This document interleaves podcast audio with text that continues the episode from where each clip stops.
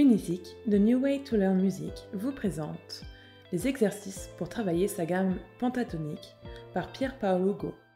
Apprendre à lier les différentes positions, savoir vous repérer sur le manche, améliorer votre doigté et votre oreille. Voici quelques conseils pour améliorer votre maîtrise de la gamme pentatonique. Vous connaissez désormais les bases de la pentatonique. Désormais, il vous faut pratiquer. La question que l'on se pose une fois acquis le matériel théorique est, précisément, de savoir quoi en faire. Comment être plus fluide, jouer legato et moins staccato? Comment passer de différents schémas de la gamme de manière naturelle? Pour utiliser une image, avec la théorie, vous connaissez des mots, mais il s'agit maintenant de faire des phrases. S'exercer sur les cinq positions. Baliser le manche. Dans un précédent podcast, nous avons vu une première position de la gamme, mais au total, il en existe cinq. Les différentes notes de la gamme se retrouvent en effet à divers endroits du manche, à la même ou à différentes octaves. La première chose à faire, donc, est d'apprendre les cinq schémas différents. Pourquoi donc, nous demanderez-vous? D'une part, parce que les connaître tous vous permettra de mieux vous repérer sur le manche, de savoir où se situent les notes jouables qui, à coup sûr, ne sonneront pas faux. L'idée étant de baliser votre manche, de trouver vos points de repère en identifiant notamment les notes toniques de chaque schéma. D'autre part, parce que dans le même coup, vous augmenterez la tessiture de votre jeu et vous pourrez jouer les mêmes notes, plus aiguës ou plus graves. Évidemment, ces cinq schémas ne rentreront pas d'un coup dans votre tête, mais bien à coup d'exercices réguliers sur le long terme. Prenez donc un métronome et commencez à pratiquer toutes les positions en les descendant et en les montant, en passant de l'une à l'autre et en faisant varier le tempo. Positionnement et doigté.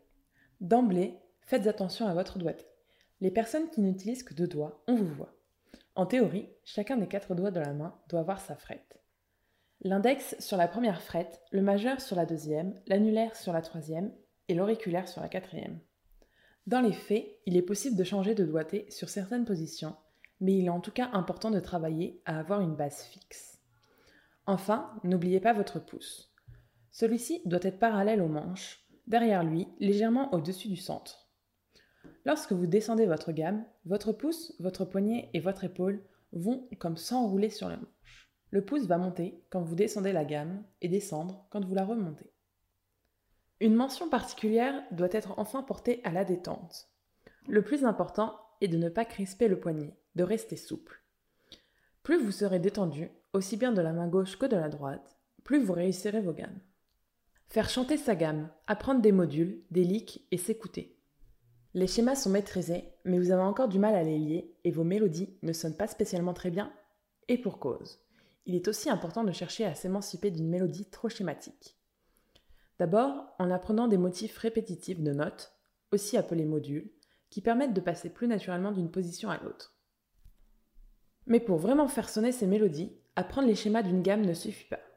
Il faut apprendre à la faire parler, à la faire chanter. Il faut la voir en situation musicale. C'est-à-dire qu'il faut aussi faire des covers de certains morceaux, ou encore apprendre des plans, des licks en anglais. Nous aborderons ce point dans un autre podcast. Et n'oublions pas le plus important. Au-delà des schémas, travaillez votre oreille. C'est toujours elle qui, en musique, aura le fin mot de l'histoire. Merci pour votre écoute. Découvrez tous nos profs de guitare sur Unisic et retrouvez tous nos podcasts sur les différentes plateformes de streaming. À bientôt chez Unisic!